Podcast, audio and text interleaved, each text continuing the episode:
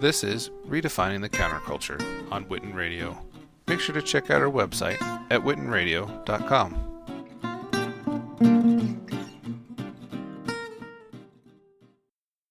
The Punisher, a firearm wielding vigilante, was pulled from New York Comic Con by Marvel and Netflix, something Steve Harsh, who's been attending for years, understands. I do kind of agree with that out of respect for the victims and for the situation. But another attendee, Leo Lawrence, says the Punisher didn't cause the Vegas shooting. That's only punishing the, the fans and it's only letting the idiot that did it win. Punisher or not, security here is tight with the NYPD's heavily armed anti terrorism unit standing guard. At the Jacob Javits Convention Center in Manhattan, I'm Julie Walker.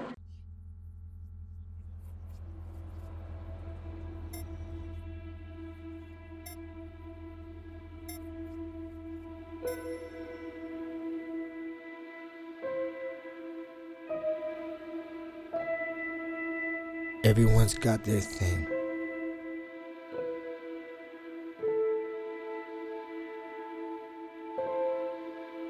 Maybe it's a breakup,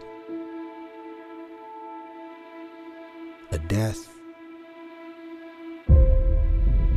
an accident. Whatever it is, you used to be one thing.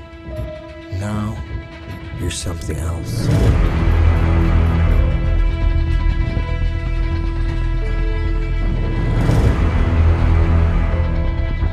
We all have our own problems, our own issues,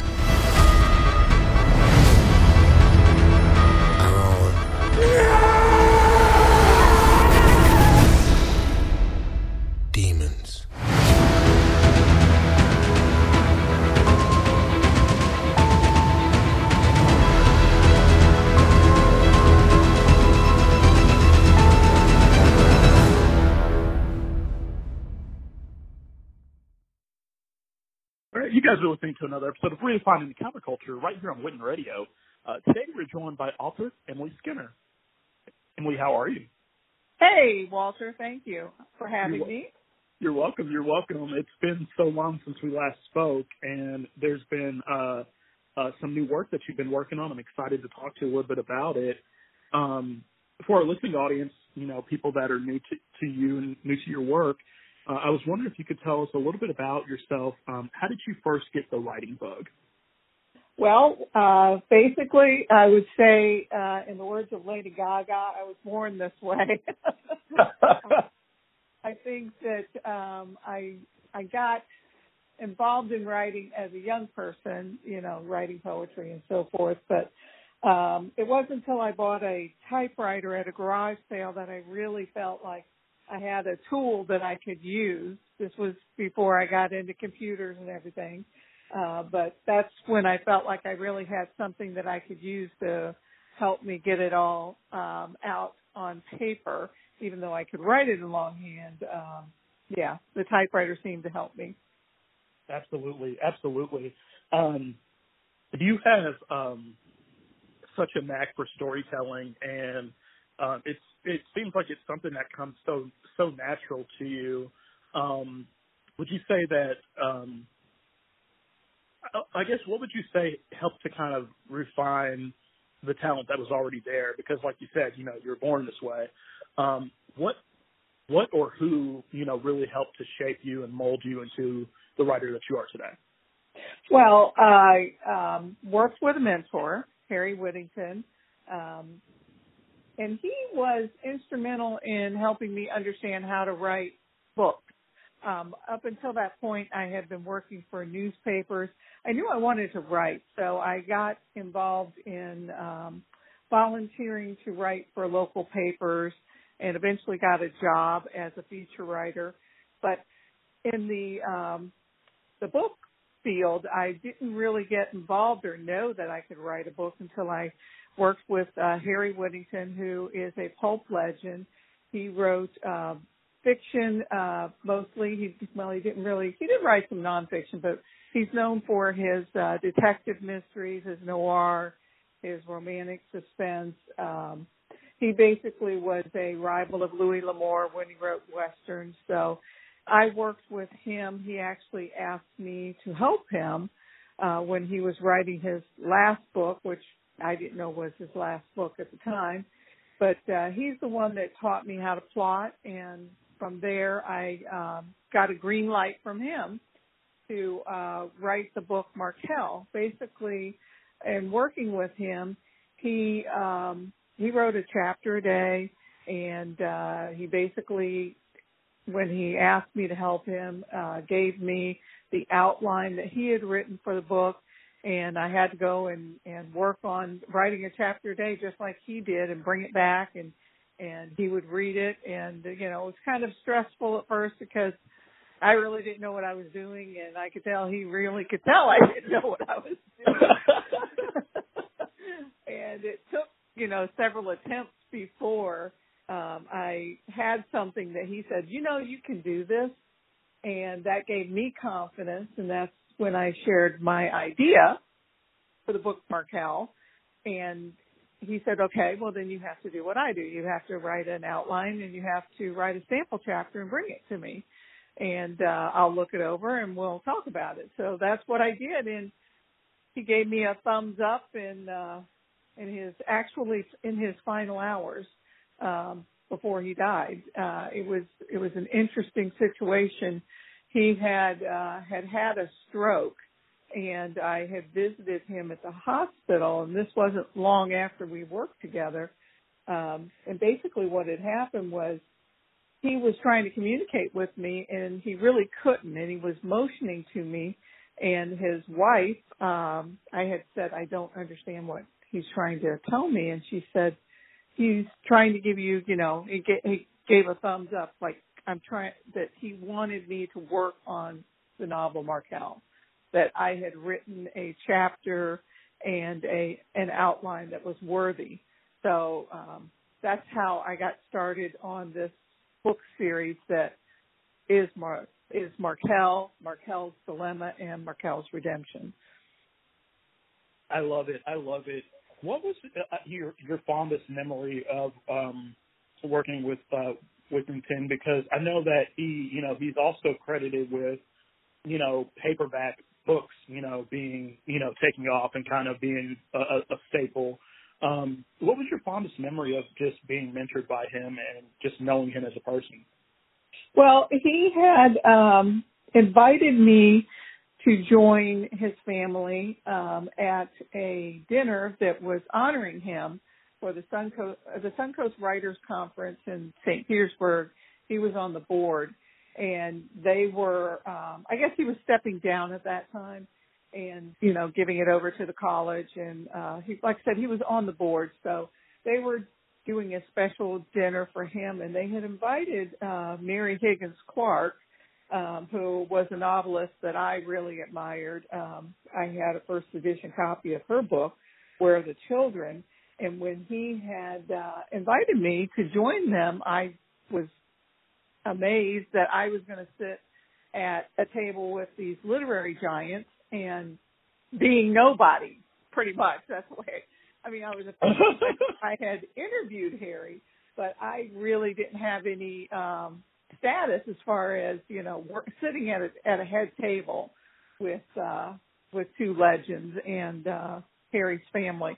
So that was a fond memory. It was one of those things that you know I'll never forget.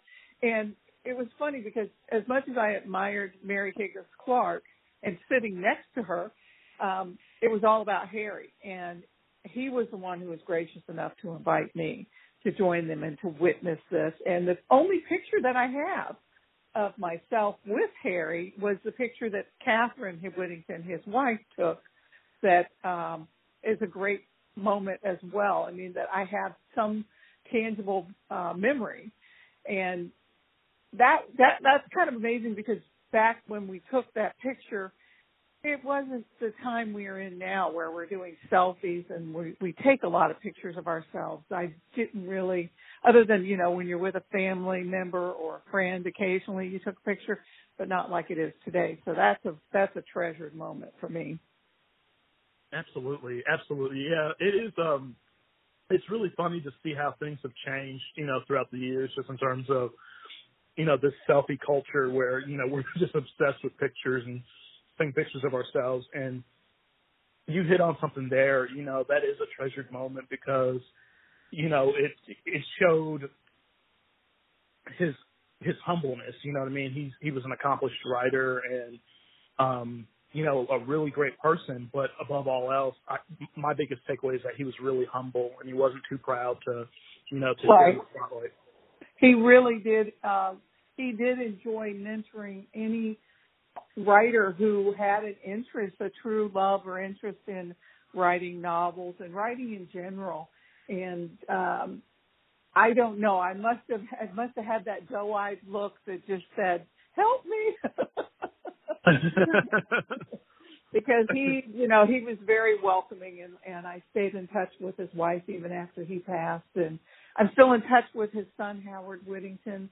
Um so it's it's it's been a wonderful experience knowing the family. Absolutely, absolutely. Um, I want to jump ahead and I want to talk a little bit about your background. Now, I know I know you personally, and I know that you're a devout Catholic, and I know that writing is a big part of your life, um, just just as much as your faith is.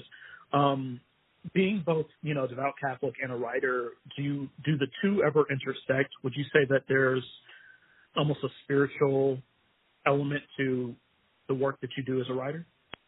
Well, um, I do have two different series. So I have the young adult series, which is Catholic inspired, and then I have the romantic suspense series, the one that Harry helped me, um, where I got started with Harry. So as far as writing, I feel like writing is my calling. So there's something spiritual about that, just in, in a statement.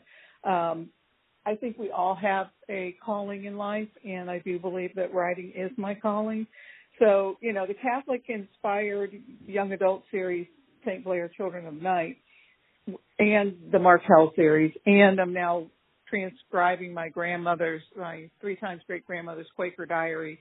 Um, I feel like they're all part of me, and that's my destiny and my calling. Um, I, I love to listen to Joel Osteen, and he talks about, you know, not letting your um, gifts be buried.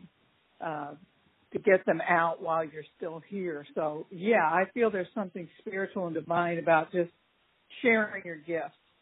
Um, I, you know, I do kind of struggle with the fact that I have a uh, young adult series that's Catholic inspired, so it, it encompasses my faith. But then on the other side, I got this R-rated series that's a, you know, uh, uh, just general fiction but uh, romantic suspense. But um, yeah, I had a little bit of a dilemma. That's why I decided to go with E.W. Skinner as the young adult pen name, and then Emily Skinner as my um, romantic suspense and nonfiction and so forth. That way, I didn't want, and I actually have two websites for that reason because I didn't want someone who is a young adult to read the romantic suspense and think that it was going to have all the same G elements, you know, G rated that is in uh, the St. Blair series. So, yeah. So, and and I do love my Catholic faith. Um, you know, I I am distressed by some of the latest news that have been out there again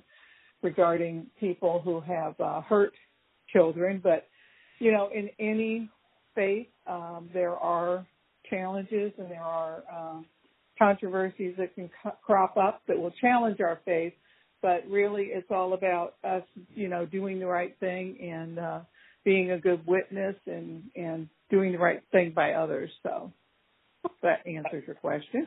Absolutely. No, no, it, it, it answered it perfectly. I, I think you hit on some really good things there. You know, um, just, you know, uh, being able to uh, offer, you know, a variety to, to reading au- audiences, you know, no matter what, what their age. And then also you hit on something in terms of faith, you know, that's true. I mean, every sect of faith has, you know, something or, you know, a, group of things that, you know, they may not be proud of or that may be kind of a black eye, but it doesn't detract from the core principles of, you know, what faith is and, you know, using your faith to be a better person and to transform your life and the life of the life of others around you. And so it's it's kind of one of those things where you can't throw the baby out with the bathwater, so to speak. And right, I totally understood what you meant.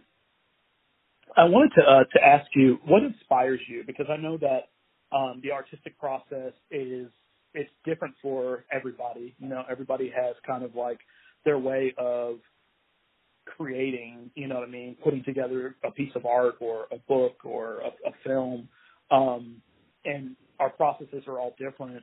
Um, you yourself, what inspires you, um, and how do you prepare for you know for a new writing project?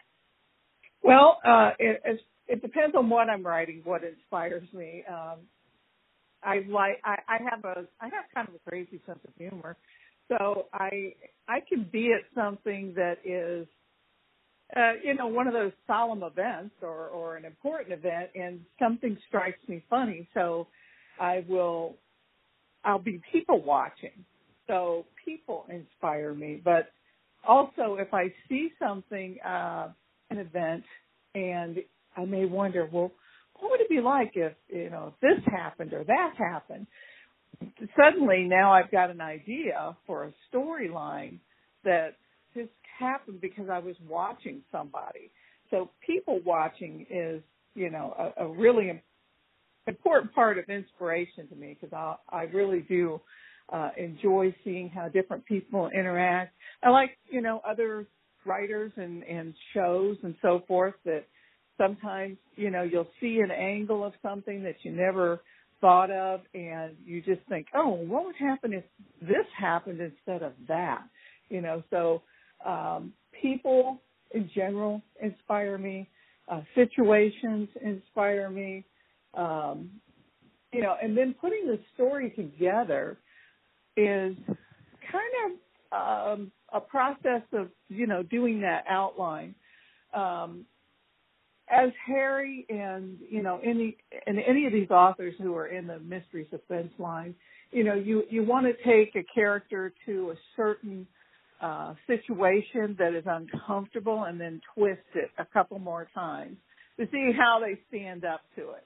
So uh, it, whether it's in my romantic suspense or in my young adult, I kind of do the same thing. I'm, I I I don't necessarily want to put my characters through all of these challenges, but they sometimes take it to the next level. So when I'm writing, I always say that my characters take over. Um, at a certain point, I mean, I'll lay it out. I kind of know who they are, and then all of a sudden they'll surprise me and start doing new things. So I'll outline the book based on, you know, like I said, the inspiration I've maybe seen from some situations or people and then I take it, you know, outline it, and then let the characters start developing themselves. Absolutely, I love that. I want to. um This actually kind of leads to my next question, but you know, you have two daughters uh, that are both, um, uh, you know, in the entertainment industry, and you know, your book series has been about, you know, your daughters, loosely about your daughters. You all work together very closely is there at any time where you guys have, I guess, bumped heads, creative, creatively speaking? Um, and if so, how have you dealt with, I guess, just the challenges of, you know, being family, but you know, working so so closely together? Well, the books. Okay, so let's step back. I have the two book series that are named after my daughter. So the Blair, the Blair, the St. Blair series is written basically using my daughter's name, the youngest, and then the oldest is Markel. Yeah. So um, it's not about them, but it's you know, it, it, it's it's funny because sometimes life inspires. I don't know how it worked out, but Markel is an actress.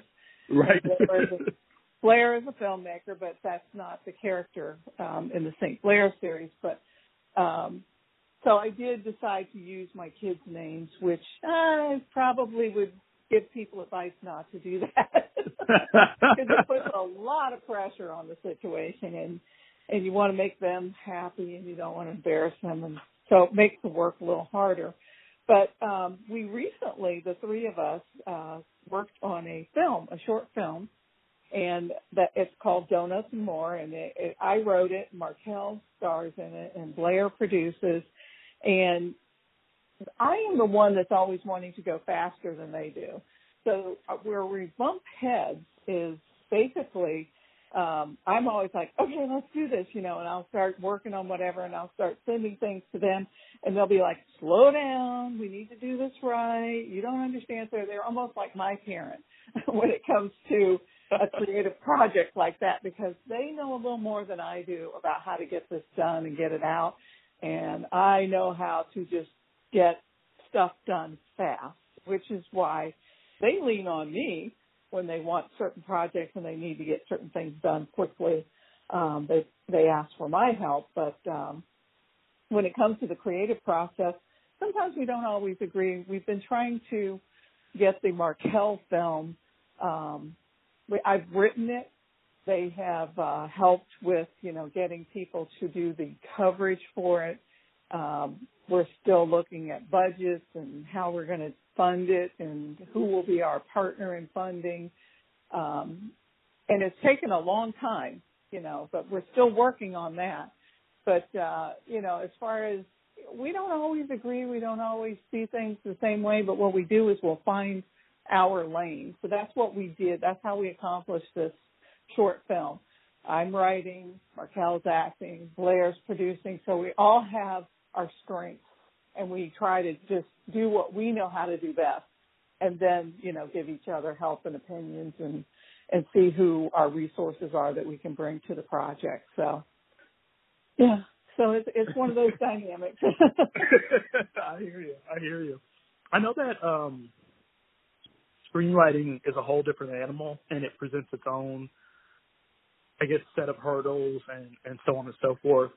Um, it's kind of a weird question, but did you find that in terms of like writing this screenplay, um, did it did it still come naturally to you? Because I know that you're you know you're you're an author and a lot of your work is you know in novel format. Um, was it a hurdle for you? I guess translating that into a screenplay. Actually, when I wrote the Markel, the first book, I wrote it in my mind. It was a screenplay. I was watching the movie pretty much as I was Ah. writing out the book. So, um, and I've had a couple of people say because when I when I write a book, I'm very dialogue rich. I'm very I'm I'm not heavy in descriptions and scenery as much as I am the pacing of the story and you know, getting the dialogue out. So it was actually easier. In fact, I've had a couple of people tell me that I could probably write screenplays pretty quickly because I am so focused on dialogue. So, uh, so it actually has been a really fun, uh, journey in that respect. I've written, I've only written the one feature, but I've got a lot of shorts that I've already written, um, short scripts, you know, and, and we've played around with, you know, whether to do another one. Uh, but yeah, I find it, it actually comes fairly naturally to me to write screenplays, uh, because you don't have to set all of the scenes. When I adapted the Markel novel to a screenplay, I had to actually, uh, bring in a couple of new characters that uh, I hadn't realized that I could have used in the novel. Um, so if we get this film out anytime in the near future, I've actually re adapted the story, the book, to a uh, film so that it would match the film. But I'm not doing it. Everybody says don't touch it now. Uh, but if we get a film out, then I have the readapted uh, script and novel to kind of match each other. So yeah, so there's there's a there's a lot that goes with the whole screenplay process and, and I've been learning about uh, book to film adaptations.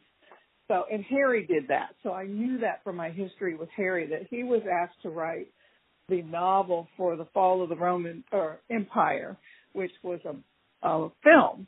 Yeah. Back in the day, the, that was another revenue stream for movies was they needed to have a book that they could sell as well as, you know, once the the film hit the theaters, they wanted a book that would be able to bring in revenue as well. So, you know, I kind of knew that already. So, yeah, so I've already been thinking about that. I love it. I love it. I um in your in your honest opinion, um what would you say or what do you feel makes for good writing? Because I know that uh you know a lot of people will say, you know, in, in order to be you know a good writer, you know, you have to be an avid reader. Um, you need these elements in your works, your work to you know to attract readers and so on and so forth. As an author yourself, um, what what would you say makes for good writing? Well, I, I think it is important to read um, and and to know what you like, um, but you don't want to copy anybody. But I think it is helpful, you know, that you read. But when when you start writing a lot, you don't have a whole heck of a lot of time to read either. So um, yeah, so it's really challenging. But I just think it takes a while to, for you to get your voice and to be true to who you are as a writer because they always say write what you know. And um, you know, for me to write a young adult series that's set in the year 2202, I'm not a science fiction person. I didn't read a lot of science fiction, but I had to say to myself, this is the world that I want to see and I have to be true to who I am and what I know about where I want to take my readers. So um, you can get editors and you can get proofreaders and you can get people who can be your um, help you in the writing process. It's, more about getting the words on the page and and your voice and what you want to convey so reading more and writing more. You have to continue to write to get better um, at the craft. And you know, like anybody else, I did every writing class I could take, and you know, whether it was um, a um, college class or whether it was a workshop, I think it's always good to kind of uh, challenge yourself. But but the most important thing is, is to tell the story that's in you and to find that voice that makes your writing unique because everybody's looking to discover the next, you know, great writer and they want to read things that they haven't read before. They might like a certain genre, but they want to hear uh, how you're going to say it versus how they've heard James Patterson or, you know, Harry Whittington or anybody. Yeah. Uh, yeah. That is true. I never thought of it that way, but yeah, you're right. I mean, people want to hear something new, something original, and authentic. You know, you, yeah, authentic. Yes, that's the word. You took the word right out of my mouth. wow. Um, what's the biggest takeaway that you want people to get from your body of work? Because I know that you know you you had you know an opportunity to you know to sit under Whittington and you you're passionate. I can tell that you you love what you do just by speaking with you.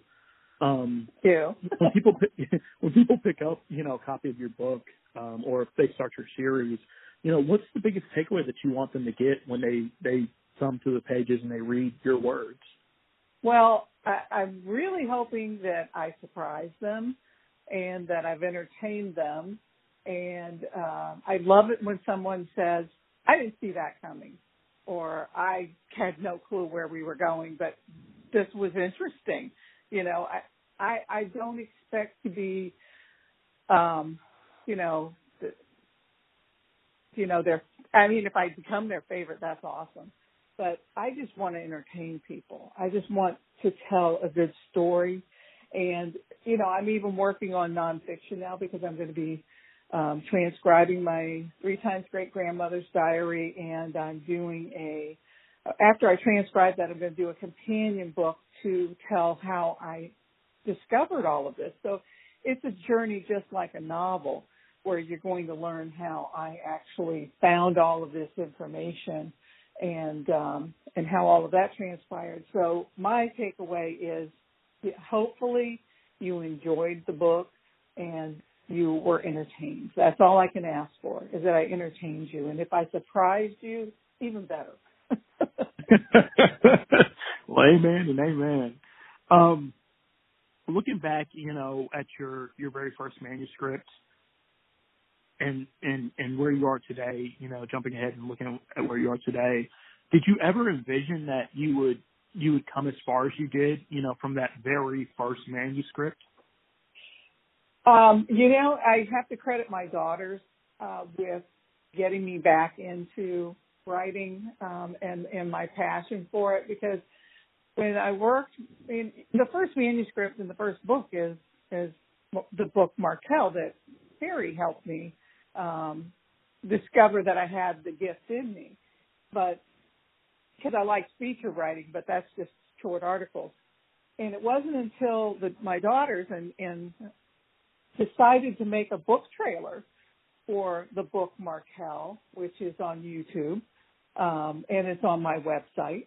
Uh, it wasn't until they thought, hey, this is actually worthy of having something that's, you know, a little bit more rich in content and make people think to get them involved in the reading of the book Markel and then for a few people to say, hey, um, I'd like to have a sequel. And of course, having a second daughter, I had to write another series because I couldn't leave, you know, Blair without a series. But the writing process, you know, has has evolved. I've I think I've gotten better over time because I've uh, I have been passionate about it, but I have to say that you know the passion in in where I started to where I am today has so much to do with the fact that my daughters have really brought me back to you can't you can't leave this world without finishing what you started. so that's so exactly where I'm at. It's, it's just the inspiration and the continually um, looking at you know how to tell a better story and doing it and pushing myself. I love it. I love it. Um, kind of a random question, but would you ever be interested in mentoring somebody the way that you were mentored? Because I know that there are people that you know desire to write to become authors, but they have not the faintest idea. Um, since you were bestowed bestowed excuse me, the opportunity to be mentored, um, and since it helped to mold you, uh, would you ever consider mentoring yourself?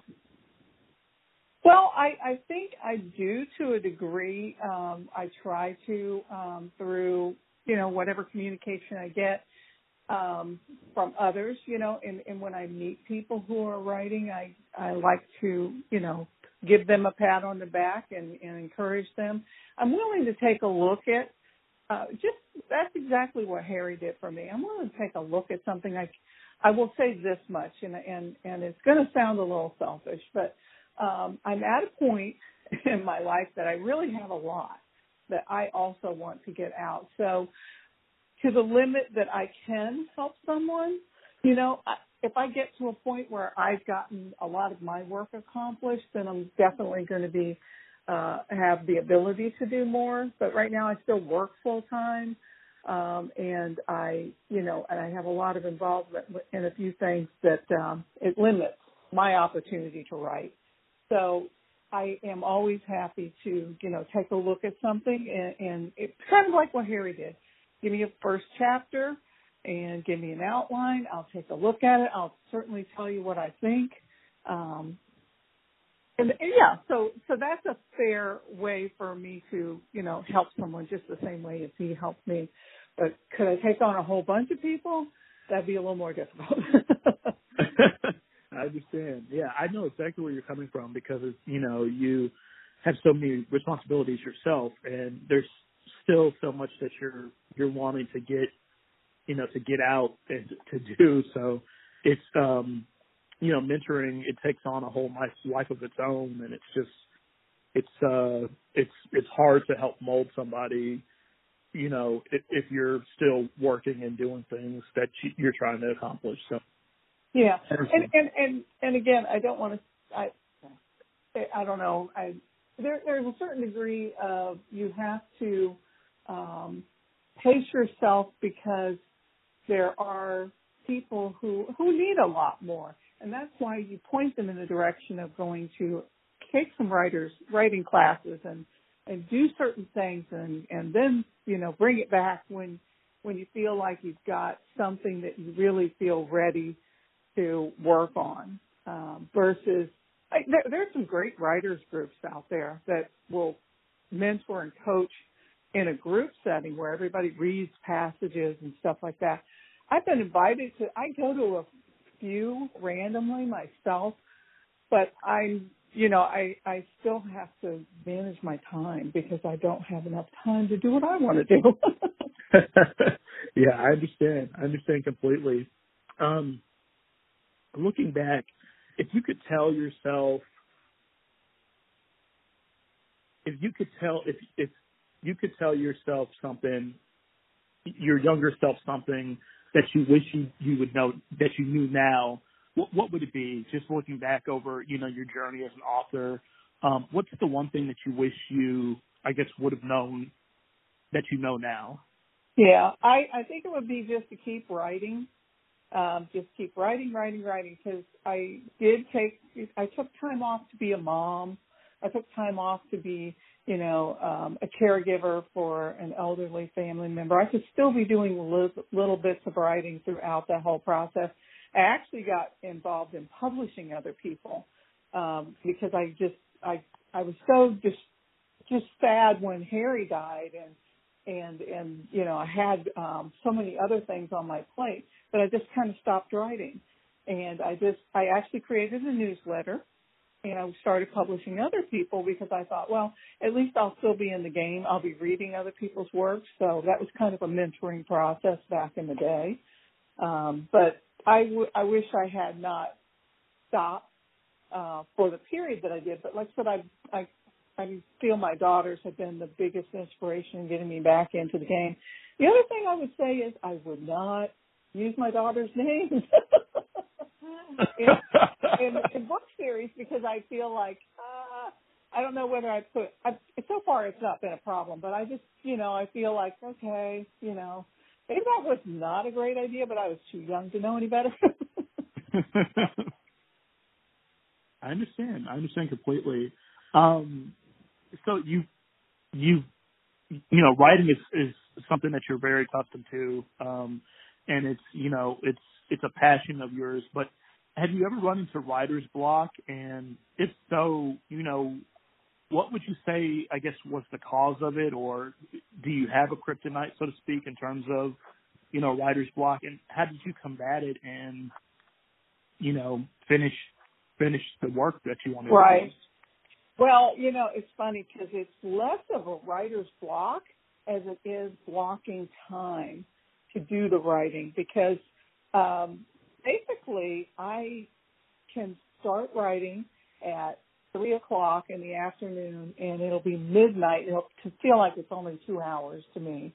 So it's very hard for me to stay on a schedule and do the work that I do for my employer.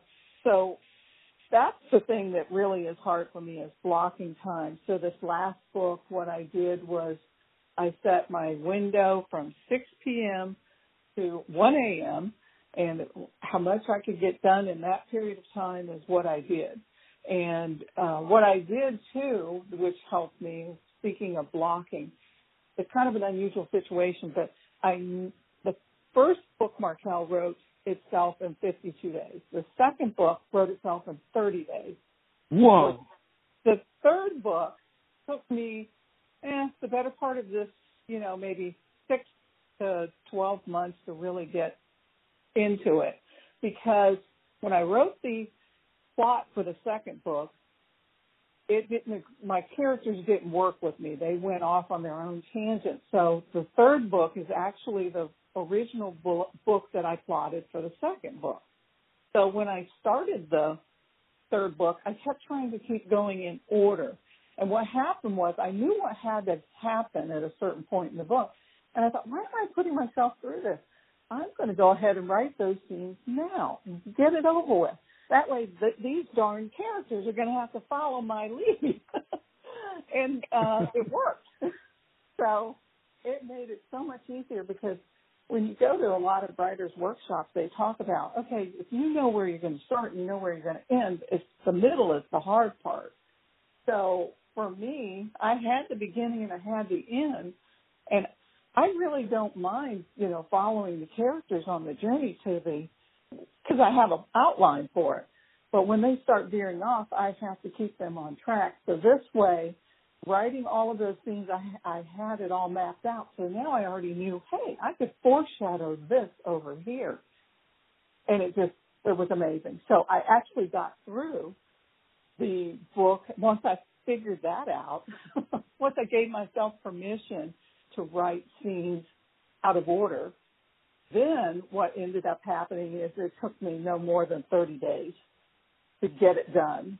And it was, it was fun. I love that. Yeah, that is that's a, a testament to the power of planning and um, just laying things out and, and making the vision plain. Um, would you say is there, I guess, a certain um, not ritual, but a certain thing that you do before you start on a new writing project project to help you get into the mindset of your characters? Um, it's I know of, well, sometimes music will inspire me um, for, uh, you know, a- any of the writing projects. So with the Markel books, um, the original Markel books, um, I, I always, I love listening to um, U2 and uh, Garth Brooks and a lot, I mean, there's kind of a mix of music that helps me get into the mindset and where those characters, what their feelings are so I can listen to music and uh, and get myself into that place where I need to start working. So yeah, I say music would do it. I love it. I love it. I wanted to um, uh, just touch bases with you a little bit on, um, you know, what new things are in the works because I know you uh, said that you've been uh, you've worked with uh, Markel and Blair um, on a screenplay that you've been doing. Um, what are other things are in the works that you can tell us about? Well, I once I once I get the third book out in the Markel series, which is going to release on September 27th, Markel's Redemption, I will be getting the box set out for all the books eventually, um, the Markel series and then the St. Blair series. And as I said, I'm, I mentioned that I'm working on my uh, my three times great grandmother's diary, but then I'm also going to write the companion book that goes with that. Then I have a whole new uh, fictional series that, not a series, it's going to be a standalone book that it, I've already outlined it. Um, speaking to that and mentoring, um, I love masterclass online. And I've taken James Patterson's, I've taken Aaron Sorkin's for um, screenwriting, I've taken David Mamet's He's playwriting and screenwriting. Uh, I took Shonda Rhimes, uh, television writing, and uh, I'm signed up for whenever they release the one for um, Margaret Atwood. So those are things I would recommend that your listeners consider as the masterclass online. It, I entered the James Patterson co-writing contest with an outline. So this book that I want to write next in the fictional standalone is uh, it's basically a, a story about a caregiver and the way you can get really messed up when you're overstressed. So, um, so that's the next piece of work after I finish the nonfiction. And I can't wait because, I, like I said, it's outlined, it's ready to go. I've already written the first couple of chapters, and it's twisted. but I I love it. I love it. Where can our um, listening audience find out more about you and keep abreast of your your your work and, and purchase your work? Um, where can they go to to find out more about you? Well, I have links to almost all my books on uh, my website, EmilySkinnerBooks.com. It incorporates both the um, the young adult as well as the uh, romantic suspense, and then just on the uh, side of the, I mean, the YA books, the young adult supernatural, that is ewskinner.com. And of course, I'm on Amazon and, and all the major book selling sites. Um, and I have a blog, thefilmmom.blogspot.com. And I'm on Facebook, Emily Skinner Books. And I have actually a St. Blair Children of the Night Facebook page. So those are, you know, some of the channels that you can find me, but most bookseller sites. I love it. I love it. Um, I just have one last question. Um, the world we live in right now, it's crazy. Um, you know, you touched on this a little bit earlier when we were talking about faith and, Mm-hmm. um, you know, there's just so much going on. Anytime you turn on the television, there's something tragic that's happened. Um, I'm a little curious, as an author or being an author, um, what would you say gives you the most joy in life? Um, because life, to me, when I think about it, and the Bible even says it, it, it talks about life being a vapor, you know, and it just being so so fragile. Um, what gives you the most joy in life, and do you believe that? Because we touched on this earlier, but do you believe that you know your gift in writing? Um, do you think that your writing is is helping will help help to I guess reflect and to to get people through the difficult times that we are in today? Thank you. Um, that is a very interesting. Uh, that that could go on. I could go on for days on that. You're welcome.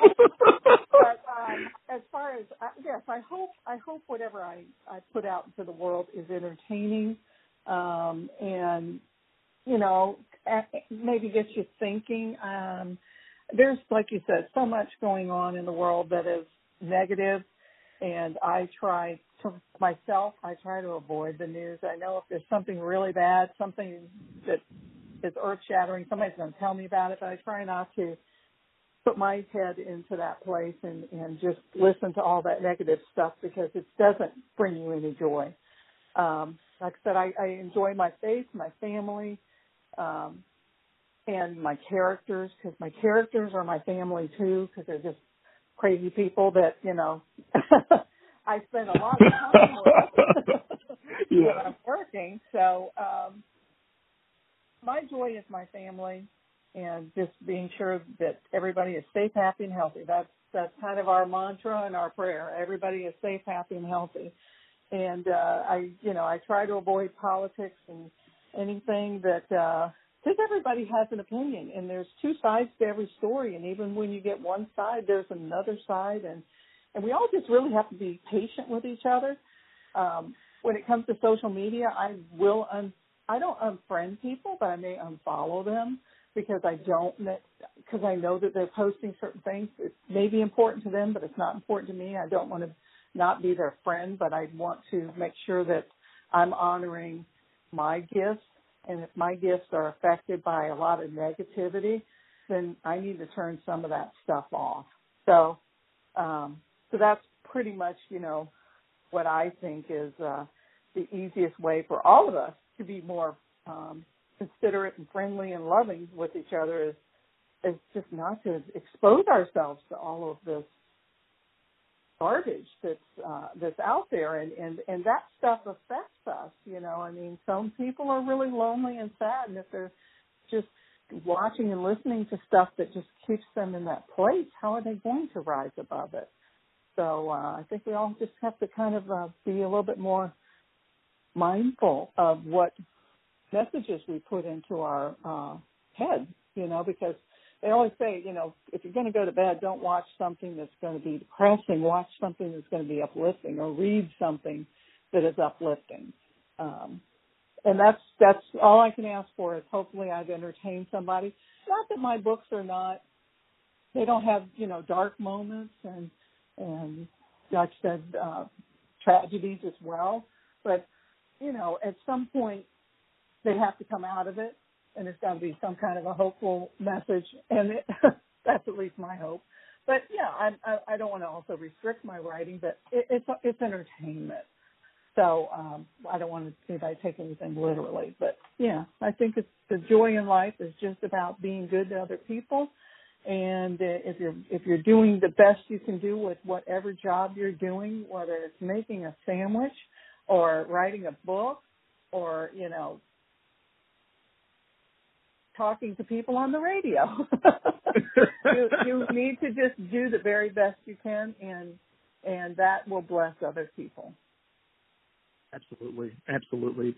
Yeah, you're so right. I, you know, I think that there there definitely is precedence, and there's there has been a saying before that you know you you've got to guard your heart, you know, and you've got to watch your your eyes, what you see, and it's it's true. I think if if you're feeding negativity 24/7, or if a large chunk of your day is filled with negativity, you know, it's gonna ooze out at some point. and so it's like you said, you gotta just protect yourself and just you know guard yourself against you know negative people or or places or things, you know, anything that'll, you know, cause you to act out or to become a different person. I mean, you, you definitely don't want to make a habit of, you know, just letting that stuff, you know, have such a big part of you. You know what I mean? And so you you hit on something there, and um, it was it was very poignant. So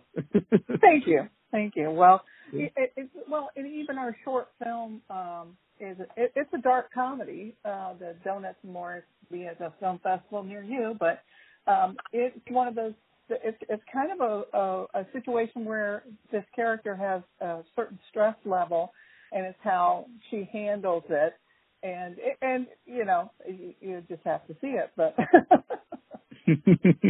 I love it. I love it. Um, when when will it be out? When will it be?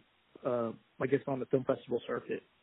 Well, it, we've submitted to a lot of festivals, and you know, most of them don't have all of their decision making. It's a process where you know it takes several months for it to get into um, the screening with all of the people who make those decisions. Which Markel and Blair actually do that for Sunscreen Film Festival in California. But um, yeah, so we're waiting. We're waiting for answers. Hopeful, whatever cities that we go to, or whatever cities where it screens, that the people will have fun with it and enjoy it. Absolutely, absolutely. I um I want to thank you so much for joining me on today's show. And I'm all out of questions, but just wanted to open the floor to you if there's anything you'd like to say to our listening audience. Oh, gee, you asked so many really good questions. I'm anything I've forgotten? You know, like I said, my daughters are uh, the the most important thing in our world, and uh, we're really proud of them. And um, actually, you know, they have two fun uh, web series, so I'll just plug them for a minute. Um, if you go to anamead.com, which is A N A M E A D dot com, that is Markel's web series, which is a really fun uh, story about a girl who was uh, created in a video game and uploaded into the real world. So that's one. And then Blair has a web series called Stand Up Girls Show, and it's about stand up comedians that are, you know, all women, three women, and oh, wow. uh, kind of their challenges. So, uh, yeah, so standupgirlshow.com and anamead.com. And I said, because they've been so good to me as far as helping me and keeping me inspired, I feel like I got to plug them. absolutely. Absolutely. I love it. I love it. Um, and uh, congratulations are in order for Markel, who uh, just got engaged. So that's yes, yes, thank you. that's you huge. That's huge. with everybody. I do. I do. thank you. You're welcome. Well, uh, this is Skinner. Thank you so much. It was uh, I really enjoyed having you on today's show. Thank you very much, and and it's a pleasure, and I can't wait to hear what you're up to next. Oh, uh, something something big. In fact, uh, I'm going to need your help on it.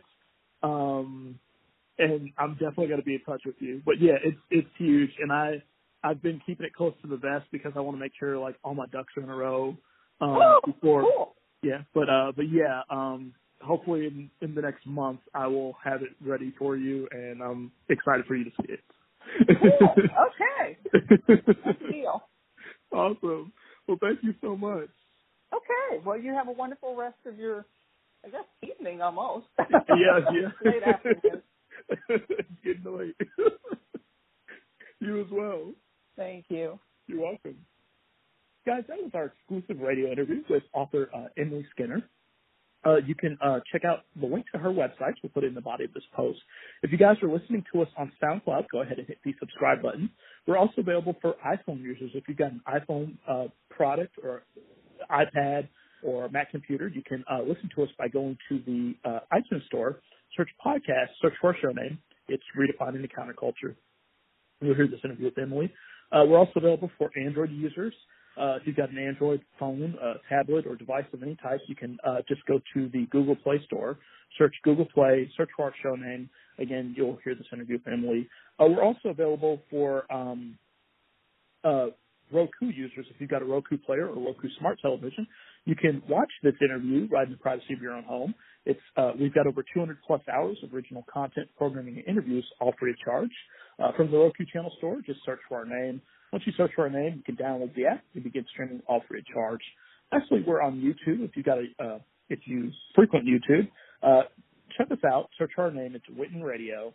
Uh, once you find us, hit subscribe. We um, have uh, hundreds of videos on there uh, of our, our interviews, and it's all free of charge. We uh, update content uh, weekly, and there's something for everybody there. It's uh, it's YouTube, Witten Radio, and hit subscribe.